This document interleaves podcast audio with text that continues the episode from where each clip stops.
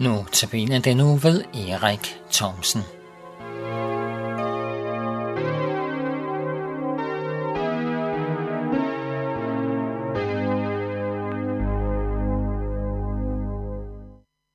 Vi er nu nået til den sidste andagt for denne gang, denne her uge, og øh, den har jeg valgt at kalde Jesus og mig.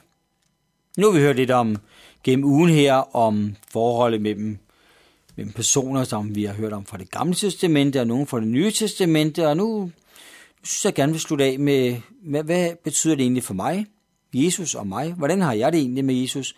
Hvad betyder Jesus egentlig for mig? Og det er klart, at jeg har også et ønske om, at det er en erfaring, en glæde, som jeg gerne vil give videre til dig, for også at det skal blive en glæde for dig. Man kan også spørge, hvorfor holder disse andagter? Ja, det hurtige svar kunne være, at jeg blev spurgt. Men hvorfor sagde jeg egentlig ja til det? Ja, det var faktisk, fordi jeg gerne vil dele noget dejligt. Jeg vil sige, det er ikke helt normalt, at jeg sådan ligesom deler alt, hvad jeg har. Jeg er jo bundet ligesom mange andre af, hvad der er mit. Mit. Hvad jeg har fået givet. Øh, mit hus, mine penge, mine venner, mit arbejde, min ferie, min familie og sådan. Nogle af tingene kan jeg godt dele med andre, men jeg har også sådan, at der er en del ting i mit hus, i mit værksted og så videre, som er, er mit. Og det, det får på en eller anden måde sådan en, et særligt ejerskab over det mit, og det er dermed også en ret, som jeg har. Og det er da også dejligt at have rammer og vide, hvad der er mit og hvad der er dit og så videre. Øh, men der er noget, som jeg alligevel rigtig gerne vil dele med dig. Og det handler ikke om værktøj eller, eller penge eller, eller tid for den skyld, men det er livet med Gud. Kan det deles, spørger du måske. Kan man dele liv med Gud?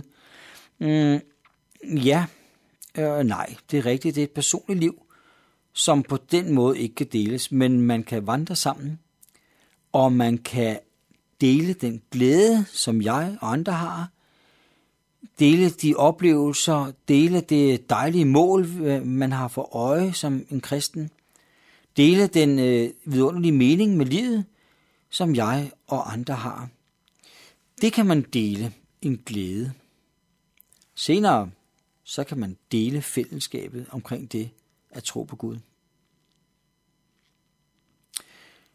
Jeg deler rigtig mange ting med mine kristne venner. Jeg deler alt med min allerbedste ven. Og selvom det lyder sådan helt barnligt og elementært, så, så har jeg alligevel noteret mig den sætning, at Jesus er faktisk min ven. Ja, det kommer til at lyde som om, at, at jeg kan trække Gud ned som min ven. Men ja, det er faktisk sandt. Det er sådan, jeg oplever det. Jesus er en, jeg kan dele alt med. En ven, som jeg kan bede til, tro på, tale med, og som giver mig både trøst, tryghed og frimodighed. I kirken, der, der siges trosbekendelsen. Og ja, jeg tror på, at jeg er skabt af Gud. Ja, jeg tror på, at Gud er almægtig. Ja, jeg tror på, at Jesus ikke bare har levet, men han også både døde og opstået, og det er livsvigtig betydning for mig. Ja, det tror jeg på. Det giver mig en ufattelig mening og betydning for mit liv. Den glæde, den virkelighed, den har jeg lyst til at dele med dig, for den er jeg jublende glad for. Der er jo ingen tvivl om, hvad en, en fodboldspiller, håndboldspiller, hvem du kan være, øh, laver efter man har scoret et mål. Der jubles, der frydes og så videre. Man deler det med sine holdkammerater. Og sådan er det jo inden for rigtig mange sportsgrene. Sådan er det mange gange i livet hvis man vinder et eller andet. Man deler det. Man deler sin glæde. Sådan har jeg det egentlig også som kristen. Jeg elsker livet. Jeg klynger mig til, at der er mere efter dette jordiske liv. Det giver mig mening. Det giver mig mening, når præsten siger ordene fra Bibelen. Igen opstå. Sådan har jeg tit hørt det ved, ved begravelser. Jeg Ja, ikke bare tit, men hver gang. Og det giver mig sådan en stor mening med mit liv at en dag, så skal vi opstå igen. Det er ikke bare slut. Det er ikke bare en tilfældighed. Det er ikke bare nogle floskler og nogle ord. Det er ikke bare en bog, hvor der står en masse gode ting. Det er ikke bare beretninger. Det er ikke bare læringer. Det er virkelighed. Jesus og mig. Det lyder næsten lidt i stil med Emil fra Lønneberg, hvor han sidder med Alfred, den gode stalkarl, der er Emils ven. Alfred forstår Emil, på trods af aldersforskellen. De to har noget særligt sammen, selvom de er meget forskellige. De er faktisk afhængige af hinanden. Emil er i hvert fald ret afhængig af Alfred. Det med at være afhængig, det kan gå ind og blive et fyrord. Tænk at være afhængig af noget. Men det at være afhængig kan være både godt og forfærdeligt. Det er jo afhængigt af, om det er kærlighed, eller om det er misbrug. For mig er det at være afhængig af, af Gud, af Jesus, det er noget fantastisk. Jeg er afhængig af Jesus. Jeg ved, at jeg behøver ham.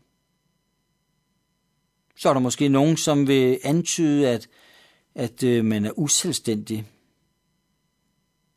Jeg tror, jeg har det lidt modsat.